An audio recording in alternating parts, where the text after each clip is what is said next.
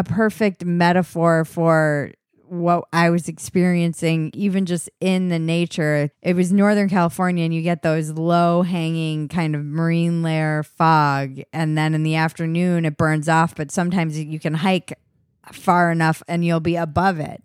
And this can happen too in LA, and you'll be above all of these clouds that are right on the coast. And that was really how it felt to me when I burst through that fog. And I was like, wow, this is depression. Yeah. This is what it actually looks like. It's blue skies and sun, and there's just a layer of fog. And when you're in that fog, you just don't know that there's blue skies and sun right above you. Yeah.